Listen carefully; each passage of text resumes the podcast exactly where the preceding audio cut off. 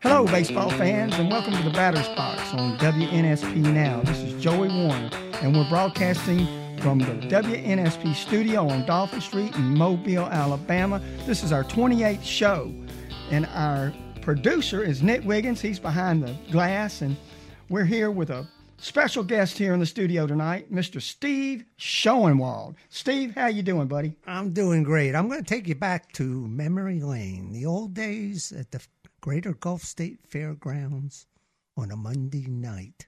Let's get ready to get it on. oh, Steve was a was a ring announcer for for uh, boxing world here in, in Mobile in the in the nineties, and did an outstanding job announcing the the the ringmaster I called you. You know, announcing yeah. all the the fighters, and we had some good ones back then, Steve. We had some great times. We're going to talk about that as we move along. And this is a baseball show, but but we have Steve Schoenwald on tonight, and I want to thank all the listeners for for tuning in. We do our best to bring you a good, productive show each week, and and we hit some uh, some mistakes every now and then. But hey, you just got to bear with us. This is a podcast, and again, I want to thank Nick Wiggins our producer, for putting up with us each week. But anyway, Steve, glad to have you. We're going to talk baseball. We're going to talk running and fitness. We're going to talk boxing. We're going to talk whatever comes up. We're going to go back in time. You you you you you ran cross country and track at University of South Alabama back in the early '70s, and we're just going to talk whatever comes whatever comes up. Well, I, that that was a journey because I, I, am from Philadelphia area, Camden, New Jersey, Woodrow Wilson High School. I was, you know, successful enough to get recruited by a lot of uh, D1 schools. Obviously, uh, when you become successful, you you know, you you get that D1 after you. And so Florida wanted me. They had a scout that lived up in the New Jersey area, southern New Jersey, where I grew up, and uh, so I didn't sign till May, which is late in the game. And uh, what happened was Florida wanted me to go to a junior college, they decided. So I got re recruited by a few junior colleges out of Florida. They, you know, the Florida coaches let them know that I was around. And I ended up signing with Pensacola Junior College. And so I was there two years. And then when your time's up, you're getting re recruited. Well, Florida got off me. And uh, I had like Auburn, Mississippi State, schools like that after me in South Alabama. Well, I had a couple teammates that signed with South Alabama the year before because they were sophomores and it's time for them to leave junior college. So I'm getting recruited by the different schools and I'm getting recruited by South Alabama. And I got two teammates that are going to sign with South Alabama, two more teammates. So, you know, it's pretty inviting because, you know, I, I'd have four teammates over there from my junior college days. So Coach Ed Kelly, who was the track coach then, um, he takes us out. It's kind of like a recruiting trip. We had a meet here in Mobile, and so uh, he took us out to Corbett's, if you remember Corbett's, and uh, you know, we didn't, we nothing wrong with the hot dog people, but we had we had lobster. Corbett's was an outstanding restaurant in the loop yeah. at the loop there. Joey, you know, it's like, oh lobster. You know, here I'm a college kid, you know, and I'm like, man, I never buy lobster. so so anyway, he knew I was a baseball fan. I must have told him, and so. Uh, in this whole recruiting process, I was they were supposed to get a new track, but they didn't have a track. We worked out at Murphy my first year over at South. The second year we went to uh, to Prichard Stadium, and then I got my scholarship back for my fifth year of college, so I could graduate. So I started coaching, and uh, which was nice that they gave me the scholarship back to so I could graduate and uh, get involved with coaching. So uh, and he, going back to the story of this recruiting thing, he told Coach Stanky, evidently. And Coach Stanky wrote me a letter. And Coach Stanky was from Philadelphia. Where's the papers? I, just, I signed after that. You know, you know, I mean that that was a turning point, and uh, I've got that letter somewhere. You know, who knows where? I know I didn't throw it out. I'll probably find it, you know, on my deathbed or something, you know. Oh, there's that letter. and uh, So uh, that's what really did not the track. And they they never got the track till after I left and started coaching at Southeastern Louisiana, which was nice. I mean, you know, because uh, we would go to Murphy twice a week, the distance runners, because you know the other days you're running distance, or we'd go out to Prichard Stadium twice a week to run our interval training on the track. So. Uh, I'm I'm, I'm kind of changing things as we're going along here, Joey. That's okay. But uh, I remember we would come out, and South would play at the old South baseball field. Jaguar Field. Yeah, Jaguar Field. Thank you. That's right. That's right. Where Yeah. the Mitchell Center sits today used to be Jaguar Yeah, Field. yeah. Beside that was a big gully. It was a big orange gully, and they were that's where the track, would Trackway. end up. Yeah, and the sports authority, sports, sorry, excuse me, the um, uh, Sports Academy Okay. uh, was the one that put that track in. The first track was a Chevron 400, was state of the art then. It was kind of coming in right after Tartan, which was the Mondo type track of that era. That was, and then, you know, the the Chevron started coming in. But uh, we'd go out and uh, the distance runners. We'd get ready for a distance run or something because we had no track. We had, you know, we weren't we we weren't going to uh, Murphy or Prichard Stadium that day. And South would play their games in the afternoon. There was no white light games, even though if you remember they had some lights around uh, the old Jaguar Field. But uh, as you know, we do our warm up jog, and then we'd go in the gate, you know, to go in there. We wouldn't sit in the stands, but we'd stretch and watch the game, watch South, you know, a couple innings while we're stretching, and uh, a lot of good memories there, you know, because I went to, and you know all these players, Alex Pastor, Leon Druckenmiller, Ernie Rosso, and people like that, Mike Warren, Mike Jacobs.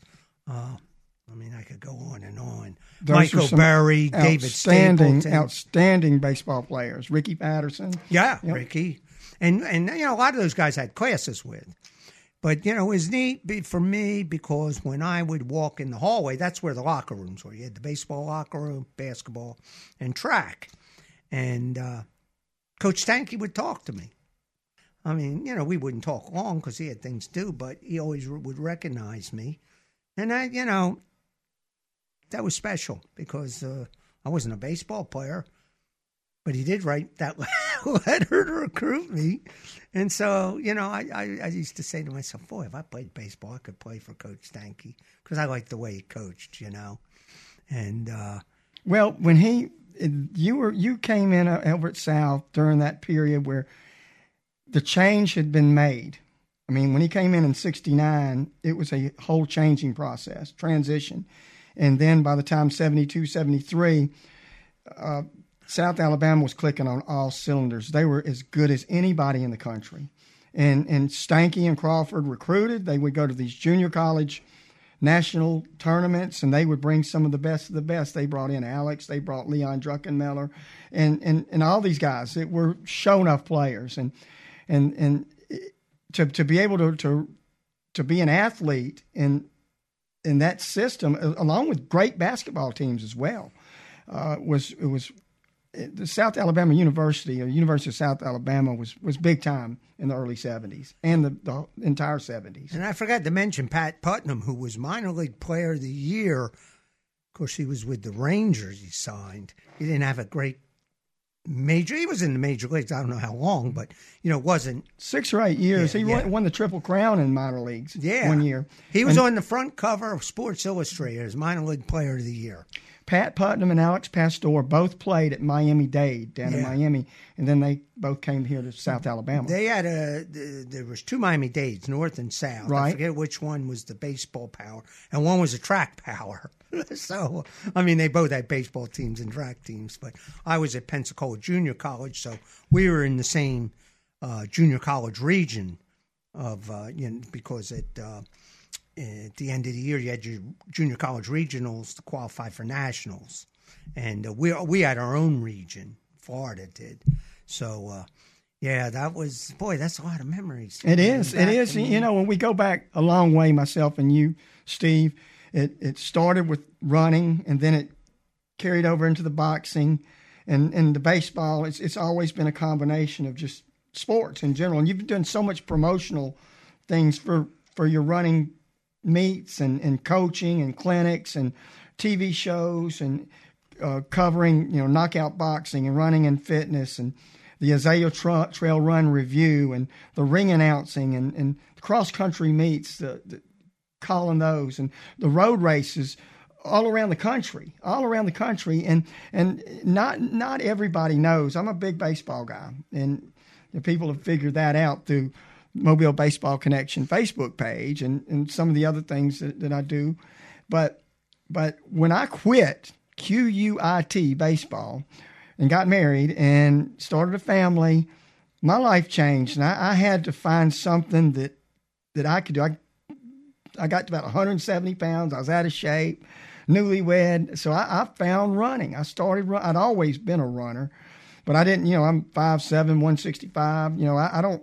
I, gained 15 pounds and and or 10 pounds. Weigh about 170, and and I needed to find a sport. So I started started hustling it with with running, and got into it. And for 20 years, I hit it hard. I hit it hard. I had them short steps and and I'd see you and Mike Camry over at the uh, Crescent City Classic. I ran that 16 times, ran the Azalea Trail 18 times, 375 road races.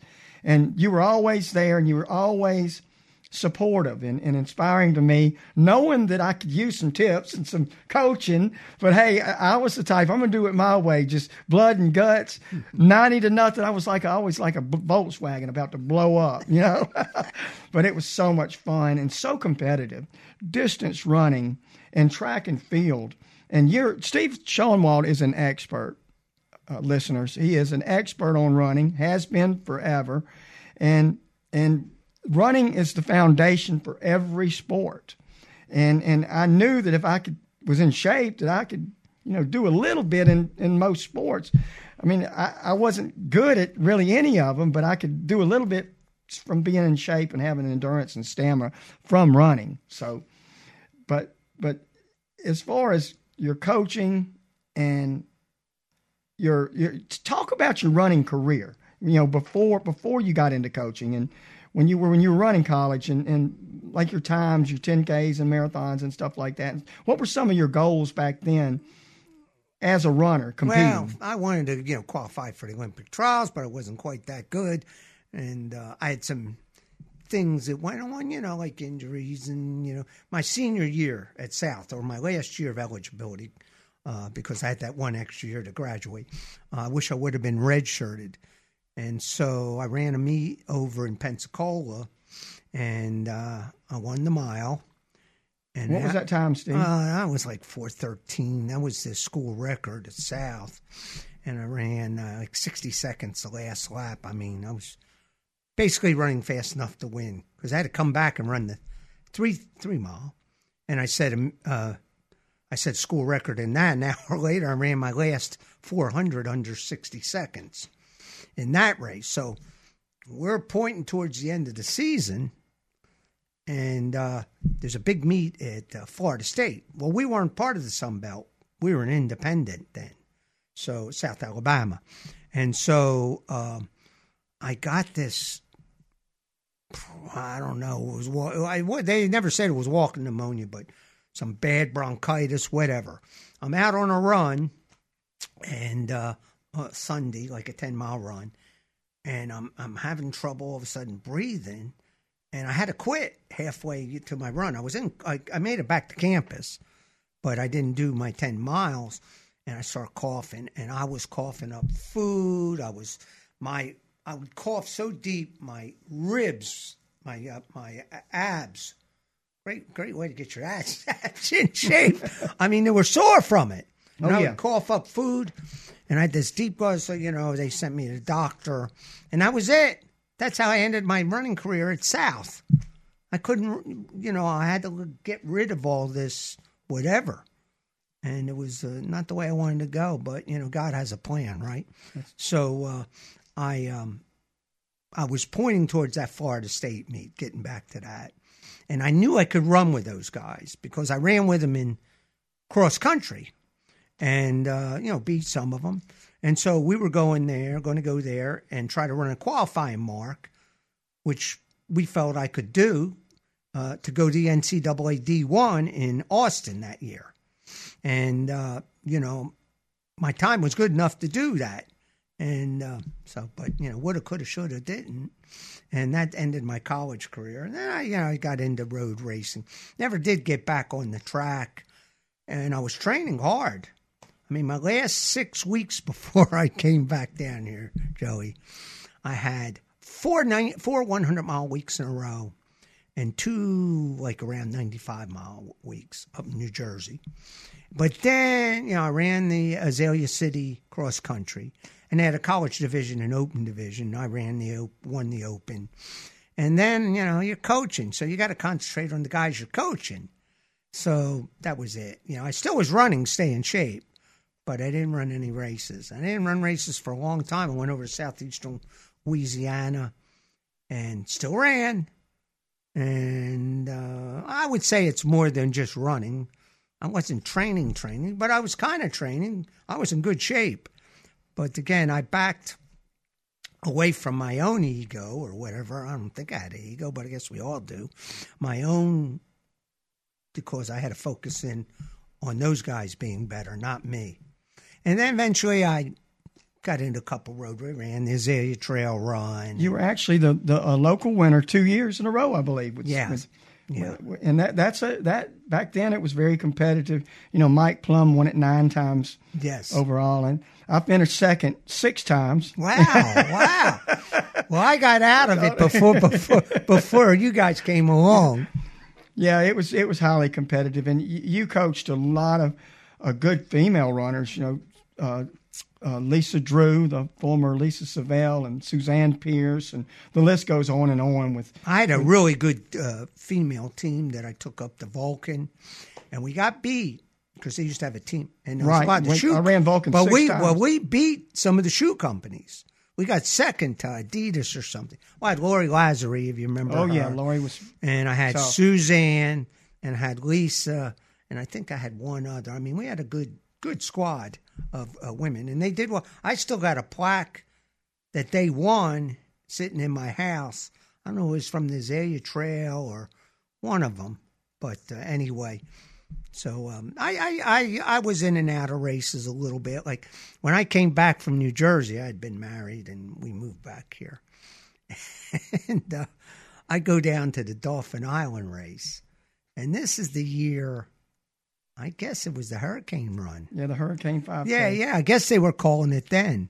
You know, but I was new back in town. I go down there, ran, you know, it's five K. I think I ran fifteen oh one. And uh That's scooting along. yeah, and uh, you know, I didn't have any competition except with myself at that time. Um, but uh, you know, I ran Azalea a few times, three times. I ran the first one, finished in top ten, and then there's two others where I won the first local. I may have won the first local in the uh, first race, and uh, you know, ran Crescent City a couple times. Ran thirty thirty was my best road ten k, and. Uh, I, I attempted the marathon when I was living back in New Jersey. So I ran the Penn Relays Marathon.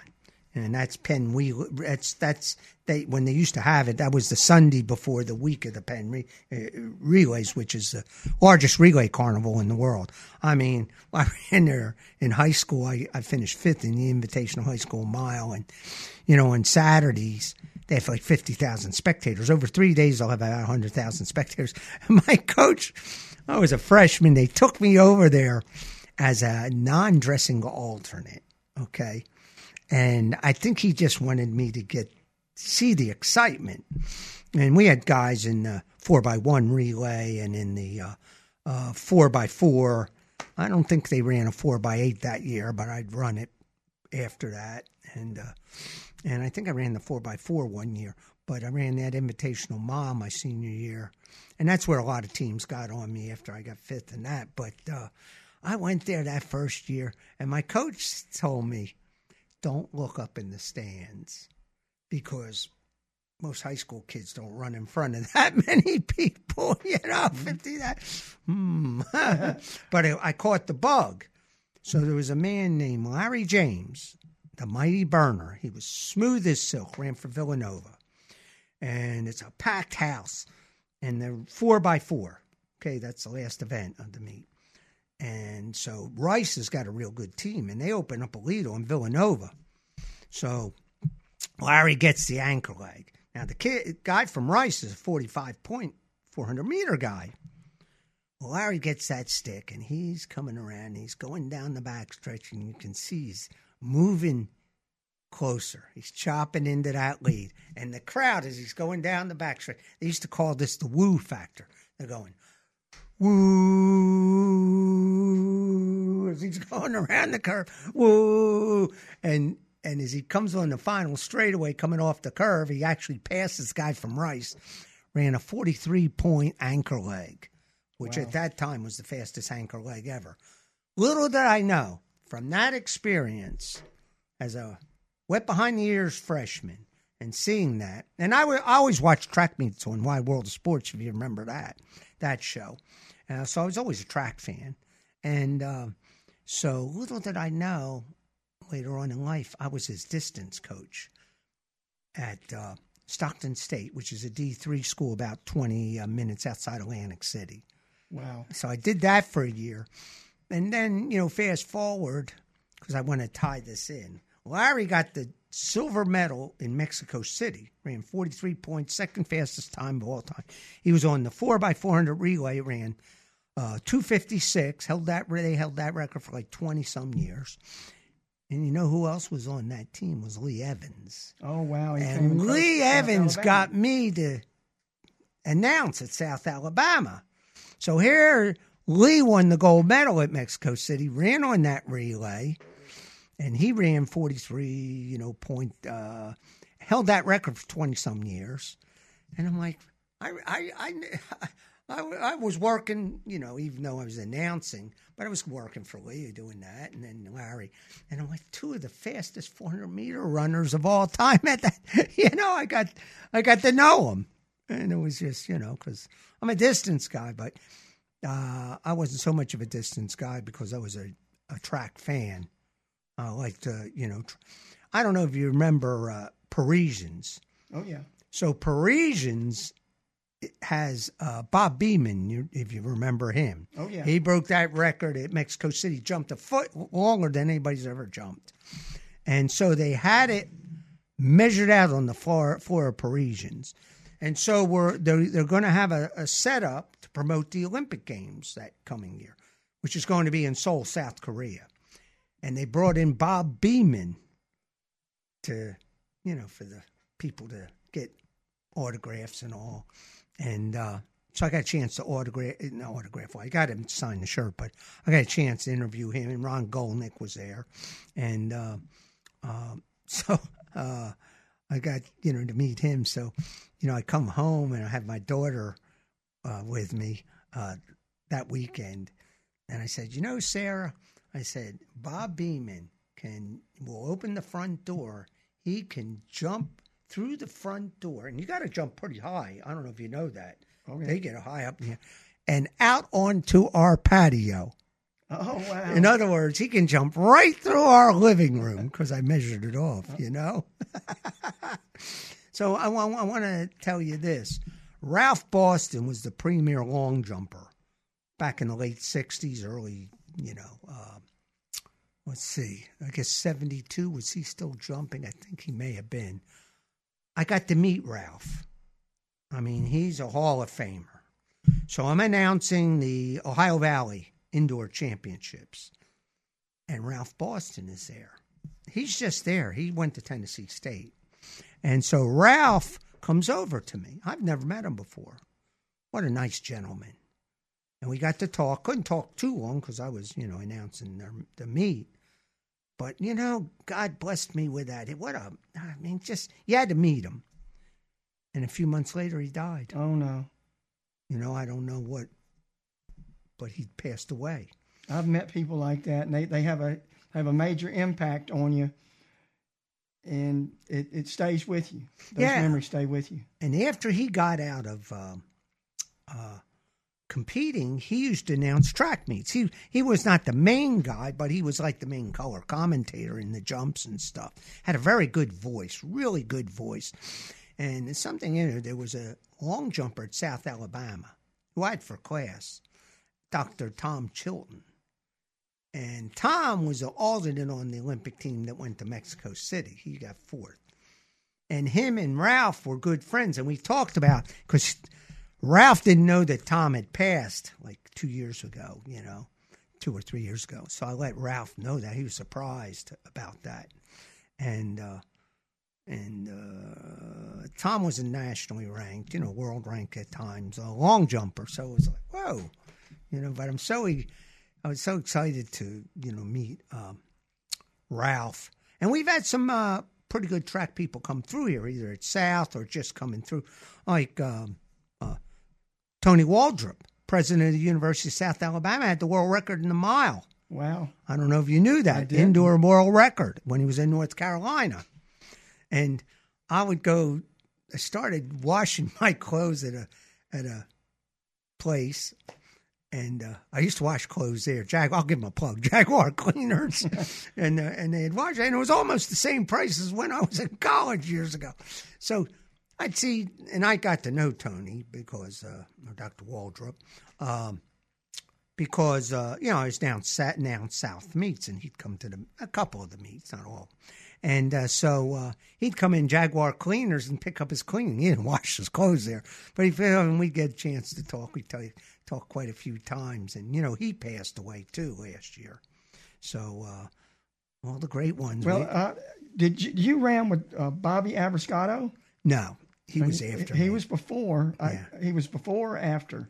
He was after. After. Yeah. But he was a heck of a runner. and Not many. He's such a great fisherman and fishing guy. Yeah. Not many people remember that he was. I don't think anybody remembers his running. Yeah, except he was a hall, he's in the Hall of Fame for Yeah. at South, but he was a, he's a competitor at McGill-Toolen as well. But and you know you mentioned those uh, uh, sixty second quarters earlier, and that made that made me think of the day over at St. Paul's when David Kamani was going to try to break the four minute mile, mm-hmm. and, and and it was it was incorporated with a Yeah, it's Challenge of schools. You- you- Champions. yeah, that was your meet. Yeah, Yeah, you- yeah. You, knew all about that. And I, of course, you know, I used to video all that stuff. And here he goes, man. And he was running those sixties. You know, when he had to, he had to break sixty on one of them to break four minutes. You know how that goes. And he ran four oh one. He and but he had he, he I think he had an injury or something that day or that, that prevented him prevented him from from actually doing it. But with with with David Kamani and Charlie Spencer, and you and Lon were so close. Me and Lon were close. Yeah. Lon did so much for the running community, and and and the way that Charlie and David lost their lives as runners was was was just God bless their souls. I want to tell you, I've got a picture. You know, I used to put on that New Year's Eve two mile run, if you remember, with First Night Mobile. And so at the starting line, we have a. I mean, That's there was a- around Providence Hospital. no, no, that was downtown. Oh, oh that's First exactly Night right. Mobile. Yes, yes, yes. So I put that race on, and there was a bunch of guys from Mississippi State. I mean, it was a fast race. But anyway, at the starting line, I got a picture. I don't know what I did with it. I hope I still have it uh, somewhere. And it's a picture of Charlie and David Kamani standing, Standing next right to next each, to each other. And so I had a flash of the Twin Towers. You know, it's just something that sticks out, you know, and and even though Charlie, he was a good runner, but I mean, wasn't David Come Kamani's uh, good, but uh, he was a good runner. He ran for me at Murphy, and he ran in college. He was part of Bevill State's National Junior College uh, cross country championship. Well, y'all won a state championship at Murphy in, Yeah. in the late nineties. Yeah. with Charlie and, and, and Charlie, others. yeah. Fre- Dan, uh, Dan Freeline. Daniel Freeline. I had uh, uh, Joseph Herring, who was our number one runner. He Rick was Glisson tough. was number two, and we were actually ranked uh, nationally for a while. And uh, so we didn't lose to any Alabama team all year. We go up to, we got upset at the Muddy Classic. I never go to the Muddy Classic. I decided to take those. All right, we'll run the Muddy Classic. That's the one over at University of Mobile used to be. Good one. And there was a really good team out of Florida, real good team. And so they had a narrow start. And I told my top two guys, don't take the pace out. Because if our guys get boxed in, it's going to take a while for them to bring them up to the front. If you take off too soon, you're going to string the field out. And that's not going to help us because we got to wait for those guys to come up there and, you know, and be scorers. So what do they do? They take it out the first mile. and so some of my guys, because it was so narrow, got caught in the box. I remember, I remember seeing Charlie. He's trying to get through there, you know, at the end, and we got upset. We got beat. I wasn't happy with those guys. They didn't yell and scream, but I told him you didn't listen to me. you know, I mean, just let their strategy in in cross country No is doubt, a team no doubt. sport, Exactly. and so my guys are down. You know, we because we got upset, we dropped out of the national. Well, we were still ranked, you know, regionally, but not, so those guys are the team's kind of pouting a little bit, you know. And I said, "Okay, guys, get your head up. We're going over. I want you to shake that team's hands and congratulate them. And uh, you know, we'll have to do another day." uh, you know, where I want you to remember this. I went over to the coach and I told his team, you just beat a nationally ranked team. I let them know how good they did. And, you know, I don't know if the, my guys liked it, but that's their problem, you know. We got to be humble in victory and gracious in defeat. And, so I, uh, that was my slogan to them. So we go up to Vulcan. And that year we got hit. Uh, Vulcan was one of the top high school meets in the country up in Birmingham. oh yeah. And so we we we get hit by a hurricane the week of that meet, and um, so you know the guys are scattered out. Uh, I don't know if they ran on their own. Probably they probably tried, and so we get together. I think maybe that Thursday because we got to go up there and travel on Friday. The meet Saturday, and so we went up there, and uh, we actually got third. The two teams that beat us were the teams ranked right ahead of us nationally. And the team from Kentucky, we wouldn't have beat. But I believe if we wouldn't have had the hurricane, we would have beat the team out of Tennessee. I say that. But we were on the podium. Top three teams got on the podium. Right. And that's the Championship of America race. And they have some good teams coming from far away as Utah and all. And then my girls, they ran, um, they made the podium, uh, but as the top Alabama team. They got like 13th overall, you know, in the race. But they were the top Alabama team. And that team went on to win the, the uh, girls' state championship the next year. So, uh, you know, that was uh, some good memories. wow. You know that's that's so so cool. And you, you have a you have a meet coming up, the Mobile Challenge of Champions, the thirty first annual. And what's the date on that, Steve? Sept, uh, well, August 31st, we call that the independent division. It's just schools that aren't associated with the high school athletic associations. All right. And then you know, we'll have some home scores.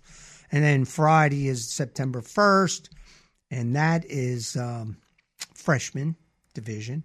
And then Saturday is what we call the open division. That's a combination of B teams. I'm not going to call them JV, but B teams because their VAR, their A team is running in the invite. And then so you got all A teams in the invite, and in the uh, open division, you got some varsity teams in there that aren't good enough to get in the invitational division. So you know you're kind of mixing them together.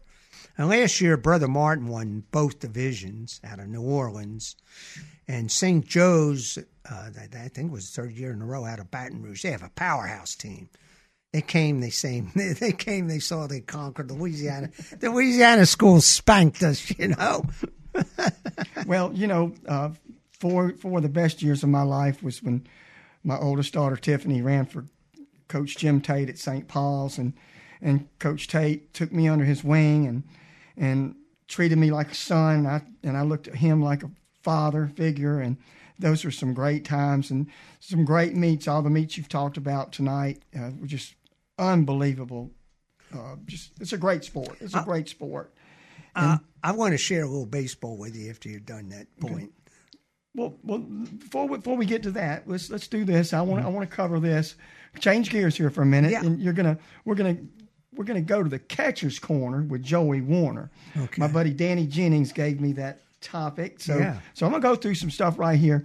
Jake Peavy, our own out of Mobile, was inducted to the Saint San Diego Padres Hall of Fame on Friday night, and Jake, uh, just an incredible honor and he took 40 family members to San Diego, and, and he, his speech was great. You can go on my Facebook page, Mobile Baseball Connection, and see see the entire entire ceremony. And uh, congratulations to Jake Peavy, and it's just an incredible honor. Cy Young winner in 2007, Triple Crown winner in 2007, and last Friday, uh, Wade Boyette had his homecoming. We had 12 old timers, which uh, was just an incredible time. It, it, it's it's not old timers according to Wade anymore. It's prime time, and we had a great time at Butch Cassidy's. Roy Seaver, who was in the walking community for yeah. years and years, he he was there and, and hosted the thing with his brother Ernie Seaver, and of course Wade Boyette was there. I was there. Tim Dees, who is getting ready to go into the high school officials Hall of Fame. He's been uh, refereeing for over 50 years as an umpire, and he finally retired, and they're inducting him into the, the Alabama High School Officials Hall of Fame uh, next month. And you had Alex Pastor, who we talked about. Alex was there. David Duval, Jocko Potts of oh, Mobile yeah. Bay Monthly was there. Jack Tillman, one of our uh, the greatest boxers to ever come out of Mobile, and a sheriff for 12 years. Uh, Jack was there with his with his nephew John Tillman, John John Tillman, and his grandson Jackson Tillman. Larry Dodson out of out of Davidson High School was there, and and just a, just a, a, a, a dozen people. We had the most fun, and that was so cool. And then more news: uh, Spanish Fort's J.D. Pruitt, of course, took the Alabama or the whatever it's whatever Faulkner Coastal South used to be the old Faulkner State. Uh, uh, Coach Pruitt from Spanish Fort, who was Coach of the Year on the 7A level, he took that job, so it opened up Spanish Fort High School job. And Tommy Walker is coming home. He's he got that job, so he's going to be coaching the Spanish Fort Toros. Tommy is no uh, stranger to, to Spanish Fort baseball. He won 201 games in his time over there. Won the state championship in 2010, 11, and 12. The only area team to win three consecutive state championships. We're we're going to be getting Tommy on the show soon. So congratulations, Tommy Walker, for coming home. And Terry Curtis, UMS Wright, won eight state championships. Came up a big baseball player, umpire, but eight state championships at UMS Wright. He was named the National Coach of the Year. He was in Lincoln, Nebraska last year, you know, doing his acceptance speech for that honor. And and uh, again, Tim Dees going into to the high school officials Hall of Fame, and and that's that's a, that's Joey Warner, catcher's corner. That's that's some really good news that we that we had last week in in, in baseball. But you, you mentioned, excuse me, you mentioned going into baseball, and, and Steve Steve has brought down here to the studio tonight these, I guess plates, Co- coins, coin coin mm-hmm. plates. They call them coins. They're they're they're called coins, and they're they're like aluminum plates with all kinds of awesome information. And he's brought a whole collection of them. And I I, I guess he's got fifty here. So I took about twenty. I'm gonna mention some of them, Steve. Uh, all right, here we go. We got Bill Mazeroski, uh, two Bill Mazeroskis, 1964, and got Jimmy Wynn. You, you named his uh, what, what we call his uh, nickname? The toy cannon. The toy cannon. Here's Jim Fregosi. Here's another good one. And here we go with Joe Torre, 1964 All Star. Bob Gibson. What a what a great season in 1968. Bill Freehan. And we have Willie Mays, Alabama's own. And Brooks Robinson, one of the best third basemen of all time. Harmon Killebrew and we have Tim McCarver. What a great announcer, and and a backstop for Bob Gibson and Steve Carlton as well. Orlando Cepeda, Pete Rose. Yes, oh Pete. We had Pete Rose Jr. on on the show here a while back with Ricky Patterson, and here we have Ken Boyer. Not Roberto Clemente, but Bob Clemente twice. Juan Marichal with a high kick from the Dominican Republic. Frank Robinson, what a great player. And here's another Bob Clemente. And, and here we go with Al Downing, who gave up Hank Aaron's 715th home run. Another one. Former Marichal. president of the American League. former president of the American League, Bill White. That, and, and those are just those are twenty or twenty five of some outstanding coins that Steve brought down. Is is this Don Drysdale? I may have read that Uh, wrong. that's Ron Perranoski. Oh right. Oh, he was a heck of a reliever. Yes, yes, and you know you can just pick. Let me pick one up and see what who we got right here. Luis Aparicio. Oh, great greatest shortstop, White Sox. a- let me let me do that again. This is kind of fun. Norm Cash. Oh man, Detroit Tigers. Yes, he hit 361. Wow, With oh, with- 361. One year with the uh, with the uh, Detroit Tigers. Ron Fairly. Yeah, and he was a heck of a hitter for the right. Dodgers. Right field, I think he played. Well, you know, Steve, you mentioned coming from the uh, New Jersey area, and you know Philadelphia area where where Coach Stanky's from, and and uh, you know going back to Coach Stanky and, and and baseball back then. You say y'all used to warm up and and or watch the games when you were warming up because I mean they get three thousand people in those wooden ble- bleachers Yeah. over there on Jaguar Field. Did you were you able to attend any of those games? in- I in on the week if we didn't have a track meet on the weekend, uh, we'd go to the games. I remember me and you know Pat Chester. Oh, yeah. yeah. What So we were managing. We were. Oh yeah, it was very good. We were managing Thirsty's Tavern at one time, and so uh, uh, You had some times at Mike's Public House. You worked there too, didn't you? no, I didn't work there, but I'll tell you some stories off the air. I'm a Solomon's Waterhole type guy. Came became Poor Richards and all that stuff. Captain Daz was up on the hill, but Thursday's Mike's Public House. That whole South Alabama used to be rocking. You know, Oh did, yeah, yeah. I mean, we were the rock and roll place, Thirsties. So we go to South is playing Florida State, and it's like number one and number three in the country playing each other. You know, South one year, I think it was seventy five. They were number one in the country for a while. I'm, I'm almost positive. Yep. Uh, I wasn't there the first time they were number one because I was still in junior college. But uh, so the uh, so Butch Trucks of the Allman Brothers. Okay. He had a band. The Allman Brothers had broken up for a while, and they were playing in Thirsties, his band called Trucks. That could have been when Gregg Allman and Cher got together. I think Uh, they were married for eight days at one time. yeah, you're probably right. but anyway, so we we go out to the game. Oh, Butch was going to Florida State. He was going to college, and we went out to see South play uh, Florida State at Jaguar Field, and uh, it was cold. You know, it can be cold in those March games, no doubt. yeah. and uh, and we were sitting in the stands all bundled up, me and Pat and Butch, and I think uh, one or two of his other bandmates. You know, it was a good game. I don't know if South won or not. I can't remember now, but uh, I wanted to share this story with you. I think I shared it to you the other night. Tell your listeners, I'm sitting in the parking lot. Uh, the old parking lot. I think the clock tower's there now, whatever. It was all different, as you well know. So the locker rooms, as we were saying, were inside the old uh, Jaguar gym, air, uh, you know, type uh, in that building. So this man drives up, and I'm at him. I'm not in my car. I think I was getting ready to leave or whatever. He gets out of the car and he said, uh, "Do you know where Coach Stanky is?" And I said, "Well, he his office is in that building there." And uh, Tommy John wow. and I'm like, and he was driving, I'm sure, to Florida, you know, because yeah, he drove in a car unless he flew in and rented a car. Probably on his way to spring training. That's what I was thinking. And uh, man, Tommy John, you know, and uh, I was I was like, ooh, you know, that was something. So uh, I just pointed him to where you know I didn't wait around. I just pointed where Coach Stanky's office would be, and of course Stanky was his uh, manager with the White Sox for a while, and uh, that was awesome. And then Dick Williamson pitched while I was at South.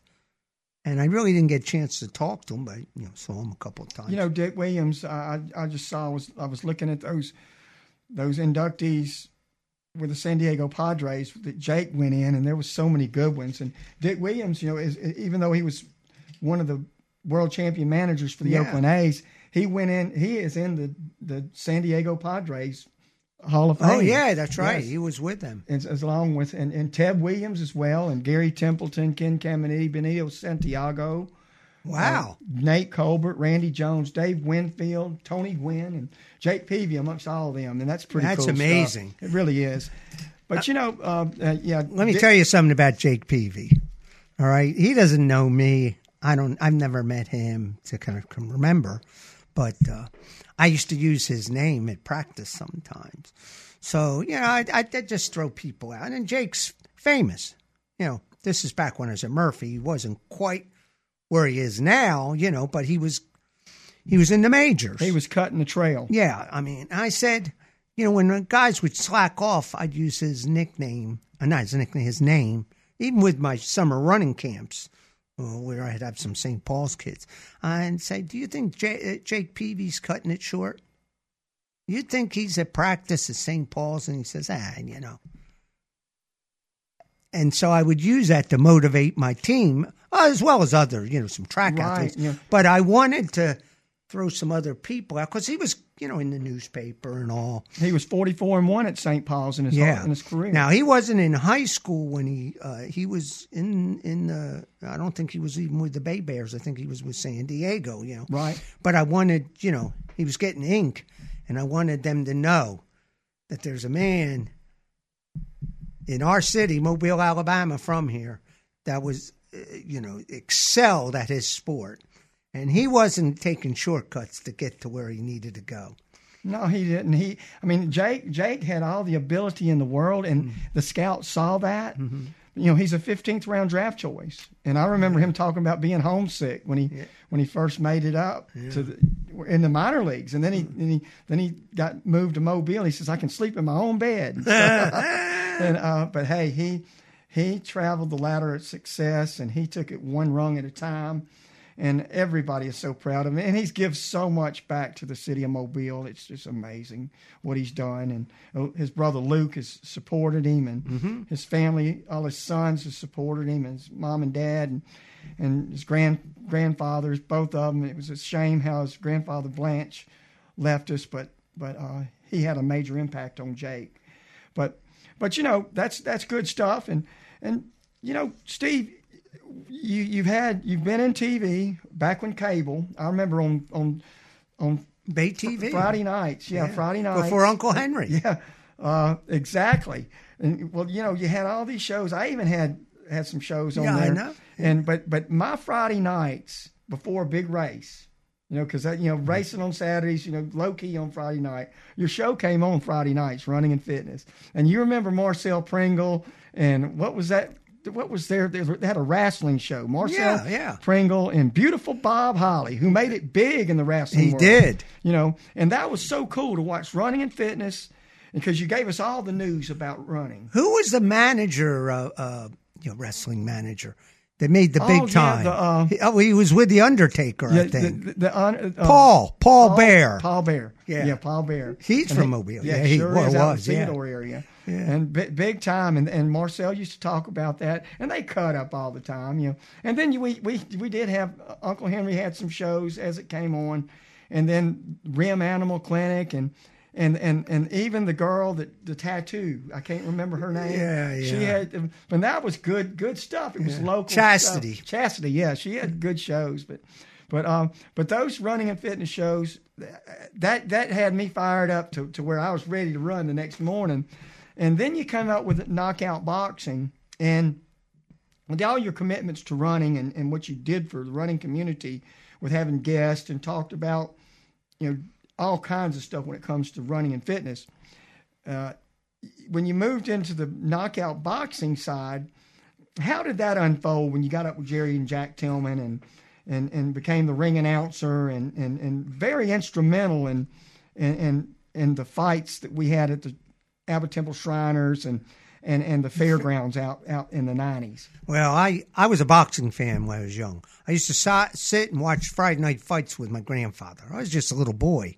Don Dunphy was the announcer, and of you know he- he's a Hall of Fame boxing announcer, and uh, so I'd watch that Kid Galahad and you know all those back in that era, and so I was a boxing fan, and so you know fast forward here to uh, to um, uh, you know how I got involved with. Uh, with the uh, knockout boxing. Somehow I got involved with Jerry Tillman Well, here's what happened. Ron Golnick had a heart attack. Uh, not the one that ended his life, but uh, he had a heart attack and he wanted to slow things down. So And you know, he let, asked let me, me, say this real quick. Yeah. Ron, Steve used to do the the pre the, the the review of the Azalea Trail Run on Saturday nights after the race. And that was a big thing too, because the Azalea Trail Run for three consecutive years. When I when I started getting in Mm-hmm. serious in the running, they had over ten thousand runners uh, all three seasons, all three years. eleven thousand And, and, and you know, and, and it was just a great event.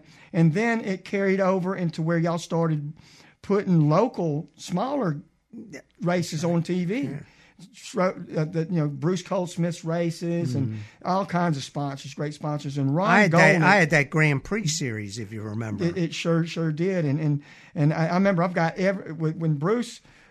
Uh, Bruce had a different color T-shirt every time that he had it. He had it twice a year too. But you know, when y'all would put these shows on, you know, Don Wright and Richard Dorman, and just it was awesome. And and Ron Golnick, bless his heart, bless his soul. Uh, you and him worked really good together. He was a great sportscaster, and you were about to talk about that about Ron, and I, I didn't mean to. I wanted to throw that in there.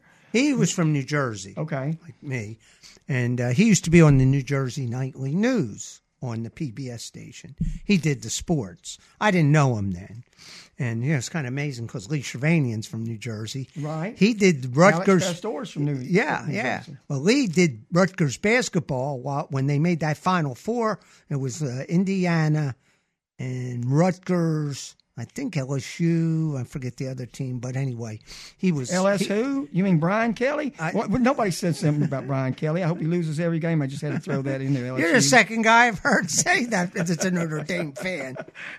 yeah. So uh, anyway, I, I you know getting back to how I got into the boxing show was so Ron had to slow things down. All right, he had that hard. So he asked me to do the announce and the, the ring announcing. You know, and so. Uh, you know, that's a different crowd than running crowd, and it's a different crowd than the pro because I did a couple pro wrestling shows, and those people, they think it's oh I don't want to spoil anything, to but, but just think about how it's done. All right, I don't want to pop anybody's bubble about wrestling. that. I mean, it's a fun, it's a fun night. You You're know? saying they think it's real. Yeah. I mean, I had people at the ring. You know, I'm announcing the winner. And these people look like crazed maniacs booing me. Throw. I didn't even get that at the at the fights. You know, they may have booed a little bit, but not at me. You know, the wrestling crowds throwing stuff, and you know, I mean, they let these people. I don't know where they got them. So anyway, I'm doing the ring announcing at the fights, and I was growing with it. And so Jack, he was like president of his son and daughter's soccer league. So he was supposed to go away for six months, not not, um, I mean six weeks, not out of town, but you know handling that stuff. So I'm sitting in there for six weeks, right? Well, that became three years. and uh, we had Joe Frazier, Michael Spinks on both shows, the running and fitness and the knockout boxing. And uh, I, I was really blessed. I want to share this with you. Uh, Matthew Saad Muhammad. So I was doing a WBF world title fight. And I think that fight was in uh, was in New Orleans. At first, I, I you know, was trying to get my memory together. Well, Matthew Saad Muhammad is one of the great light heavyweights of all time, and so is uh, Michael Spinks. But I got to meet him. He was at the fight. He had since gotten out of boxing, and uh, so I got a chance to talk to him somewhat, you know. And uh, I was one of the WBF uh, officials too, besides doing the ring. So um, I saw a, a thing on my Facebook, and I did not know this. I did not know he passed away. I can't remember when exactly, but uh, he had Lou Gehrig's disease, and uh, I was like, wow, because he was a really nice guy. He was from Philly. I read all these Philly people were in, you know, down here, and uh, it was just like, wow, you know. I mean, to be able to sit and talk to him, and you know, he was uh, at the top of his game uh, in his sport, and uh, the, that because that Lou Gehrig disease. I mean, you're familiar with that, and it's just just a shame. But I've been really blessed, Joey. I mean, I've met so many athletes through different venues, like the Challenge Champions track meet. Reese Hoffa, uh, silver medalist at the Worlds. I think he may even won a gold medal. He was a shot putter at Georgia. And I used to announce the Alabama relays. I did that for about eight years. And he came and threw there, uh, you know, uh, this is after college. He's a professional. And I'm down on the infield announcing the shot put. He throws the shot 72 feet. Uh, that is a long ways, especially if you're down there and seeing it compared to TV. You know, TV's doesn't do it justice. So fast forward to the Challenge of Champions, which are in April. The Alabama relays were right about towards the end of March. And so I'm announced, and who's in the stands? Reese Hoffa. And I go, Reese. I said, what are you doing here? He says, well, my team, my high school team came down here to compete. And I asked him if he would mind giving out the awards, and he did. Wow. And uh, I've had Bobby Humphrey in the stands, and uh, I mean, some big time at Richmond Flowers. I don't know if you remember Richmond Flowers. I do. That's an interesting story because he pulled a hamstring. He had a shot to make the Olympic team. He was a great hurdler at Tennessee. Obviously, you know, he played in the NFL. And uh, they did that story about his father on, you know, it was a TV movie. His father was Attorney General of uh, state of Alabama and we had integration. Well, I wasn't he living here then, but the integration was going on, and he was getting death threats. And uh, um, Bear Bryant wanted Richmond. That's uh, the, but he didn't like the way. Uh, now this has nothing to do with the with the Bear, but he didn't like the way that people were treating his dad here in Alabama, and he signed with Tennessee. Wow. And it was a really good movie. I don't know, you know, it was a made for TV movie, so I don't know if you could ever find it, but it's definitely a movie to watch if you can ever find it somewhere. I don't even remember the name. Then, so both his sons came in high school, and they were good hurdlers, and they played football. One at Ole Miss, and one was at uh, UT Martin, left UT Martin, I think, to go to Duke or vice versa. And uh, he, um, was it UT Chattanooga, I think. Anyway, so uh, um, uh, Richmond gave out the awards for the hurdles for me one time. I had people coming through, you know, and I'd recognize it. Hey, you to give out the giving out the awards? No, you know, I mean, I had Geoff Smith. Geoff won uh, Boston.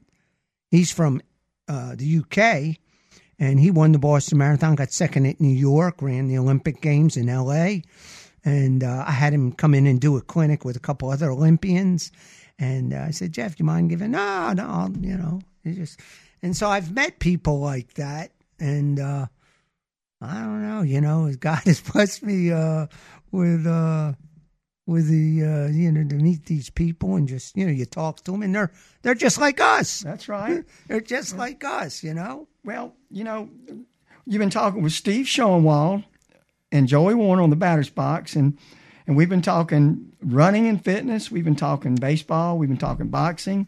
And Steve, I want to thank you for coming on, but we've got five more minutes. And with five minutes, we talked about something last week, and, and let's just throw that out there. What we're going to talk about here for the for the people to chew on and think about, and it's just total opinion over over what we have. But we talked about some of the greatest athletes in the world, you know, ever. And and last week when we talked, we came up with names like Wilt Chamberlain and Babe Ruth and Jim Thorpe and Bo Jackson, even Deion Sanders. throwing Herschel Walker there. And there's so many really great athletes. Michael Jordan, you know, uh, it, Tiger Woods. I mean, it, there's so many variables and intangibles to think about with who is the greatest athlete. But with with some of the ones that we've talked about, Pete Maravich and Bill Walton. I mean, there's just so many. Sum it up. Kind of give me your take on some of or the best athlete, or just give me your opinion. I'm old school. Okay, I'm old school because since uh, you know since ESPN, they've done a lot of good stuff. Right, we have a lot of good, but they uh, usually think that. Uh, since ESPN, that's when the greatest athletes were, you know. And and you know, I'm uh, as I told you, I'm old school.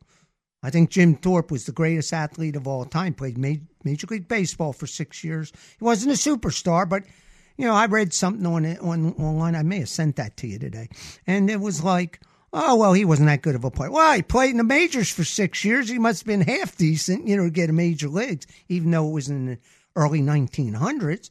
Played. We didn't have the NFL, but he played, you know, professional football. Won the Olympic gold medal in the decathlon and pentathlon in the same Olympics. And to me, he's the greatest athlete of all time. Um, you know, I'm a Wilt guy, being Philly, and he was such a tremendous track athlete in, in high school. And plus, he won the Big Eight high jump, which is now the Big 12.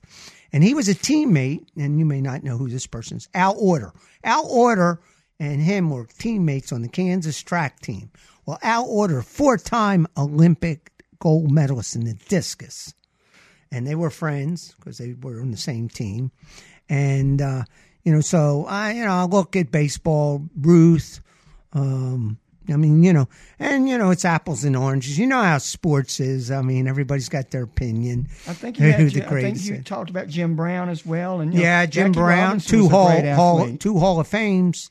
You know, football and lacrosse, and uh, so there's a lot of great. You know, I'm not against all the the new guys. I mean, I think Brady's the greatest quarterback. Montana's kind of right there, but uh, oh, and I just forgot his name because he just passed away. Oh, he just passed away, and I'm, I can't think of the name right now. I think I sent that to you, but uh, you know, I'm looking at the rec. Dan, uh, Don Hutson. right? Should he is the Alabama. greatest receiver of all time in the NFL. Nothing against Jerry Rice. He's right up there. Read the records of Don Hutson. He's the guy who really ran the first pass patterns. But read how many yards he gained, Eh, eh, you know, receiving, you know, uh, and you got to read him because he's lost in history. I didn't know much about. I mean, I knew who he was, but I did a little studying on him. You know, and like, wow, he's he's the greatest receiver in, in uh, pro football. Green Bay Packers. That's right. You know, And you know, I'm old school too, and I, I love that old stuff. And I think you can measure the athletes better from way back then. To- In today's world, it's you bigger, stronger, faster, and they're they're just unbelievable. They're unbelievable. But the the longevity of, uh, and the, the the loyalty, the loyalty that athletes had to their sports and their programs and the teams and that they played for and represented, I think was was a whole lot more sentimental and important Oh, yeah. way back then than it is today's game. But you know, we've talked about a lot of good stuff. I want to throw one thing out because you mentioned Tiger Woods, great Right. golfer. Jack Nicklaus is the greatest, I and the with you. reason is he still got the record. But he also- 18 majors, I believe. He had 63 runner ups or something. I mean, the guy was phenomenal, but they forget, they just steamroll right through. They forget about him. Uh, and uh, Nolan Ryan is another one too that that that, that, that people take people because he didn't. He just. He, I've heard a lot of critics on Nolan Ryan, but I've, I've had had a lot of people that that are that are big on Nolan Ryan, and I'm big on mm-hmm. Nolan Ryan. And but, but you know, it, it just goes to show there's so many great athletes. You mentioned Tom Brady in Montana, in every sport. I mean, every sport. And it, it, to to follow sports, we're just blessed to to have that attitude in life. You know. You know, you bring up uh, Nolan Ryan, Tom Seaver, and Jerry Koosman. They were all in the Mets together at the same time at one time. What a pitching staff, huh? Cleon Jones, Tommy Agee, and even Yeah. Amos Otis. Yeah. I mean, the, the Mobile's own. I mean, you know, there's there's so much that we can talk about, Steve. Yeah. And, and you, but you know, to bring these coins down here and reminisce here, and I, I pre- you're donating these to me. I think, aren't you? You want me to take these home with me for my collection, you? Well, it's be- Thank you between much, you and my grandson. I really appreciate it. Oh, my grandson's five years old, so I don't know. He didn't know what's going. But you know, you, we got to share, share, share with us with the, with the crowd. Let's go back uh, 20 years. I'd first gotten divorced, and you and your daughter Sarah are riding down by Murphy High School. Share that with the crowd before we go. Well, yeah, she she I think she was in college then, and I was taking her by Murphy. She hadn't been by Murphy, you know, in a long time, so I'm taking there, and I see you taking the trash out or something. you know, you said you just got divorced. Divorced. I think you were throwing all those old memories in the trash can. I'm ready to start a new life. You know, or get a new wife. Either one. Because I had not seen you in a while. It had been a while. Yeah, yeah. that was I didn't know. 2004, I didn't know you. I didn't know you were living down there. I- Either that, or I thought you were dumpster diving. Well, you called me red-handed because I'm standing inside the dumpster, and you're. I poked my head up. Yeah, I think you saw me. You Yeah, saw me. yeah, yeah. You saw me. Maybe I dipped my head down. Yeah, yeah. And then you stopped. And then when I put my head back up, you were sitting there with your daughter on the on the other side. You say, "Hey, what's going on?" And I kind of just looked at you. but what had happened is the girl that lived next door to me Yeah. Had thrown out a bunch of shoes. I mean, nice shoes and stuff. I and I had two da- da- daughters, you know, and Amanda and Tiffany, and I, I, I said, man, my daughters would love those shoes. So I climbed in there and, and, and was getting those shoes out, you know, and I got caught red-handed. Uh, that is that is That so funny, is man, So but- funny, yeah. But anyway, buddy, we we've, we've had a great time tonight. We've talked. I've been talking with Steve Schoenwald. This is Joey Warner on the batter's box, and we've been talking running. We've been talking baseball. We've been talking sports in general. We've been talking boxing. And Steve, you're very knowledgeable. You're a promoter in, in running. You're you, you- you've been involved in TV, radio, done so many things for Mobile. When you came here from New Jersey, came to South Alabama to run. And I, I, I, from the bottom of my heart, I appreciate everything that you've done here in Mobile. And, and I hope that you'll continue to do that. And I know you will. You, you got buddies like Pat Galley and Curtis Horton and Jim Tate and Angelo Harris. God bless his soul. You know, and, and the list goes on and on. And and for for And uh, don't forget Peanut. That's an inside Oh, joke, and the- folks. The, and the- and the boxing, the bo- the fun we had at the boxing matches were just, it was just unreal. And and Mobile needs these kind of things more. I mean, you still enjoy all this. I can go out my front door and hear you on the intercom over at UMS announcing these meets and stuff all the time each year. But uh, again, thank you for everything you've done. And any closing words, Steve? Oh, I just want to say real quick. So I got a friend. I got to know somebody. He's the SID at Louisiana, you, Louisiana Lafayette. Okay. All right. He used to be at Southeastern. Well, you know, I coached there and all, but uh, he uh, he's over there. He's at South doing a baseball game. I think. I think it was baseball, not softball. But anyway, he was over there. Said Louisiana's playing South. I guess it was baseball. And he could hear me because South was doing a track meet, and he sent me a, uh, uh, you know, a Facebook later on. You know, yeah, I'm at the, I'm at the, you know, he's saying, uh, I'm at uh, South Alabama. You know, they're playing uh, uh, the Raging Cajuns, and uh, and I hear my friend Steve Schoenwald announcing at the track. You know, I hear his voice. You know, and he talked it up and all. It was pretty good.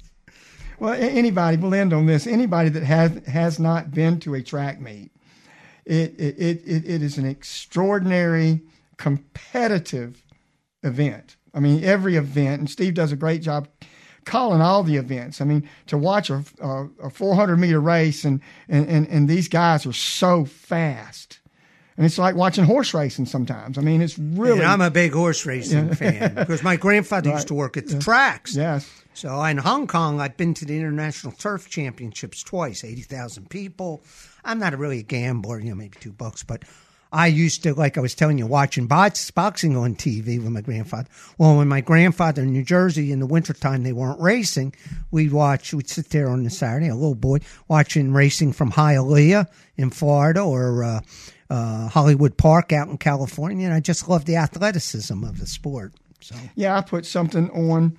I think Johnny Odell said that, that we were uh, we put out there about the greatest athletes, and he put out there on Facebook the greatest athlete of all time is Secretariat.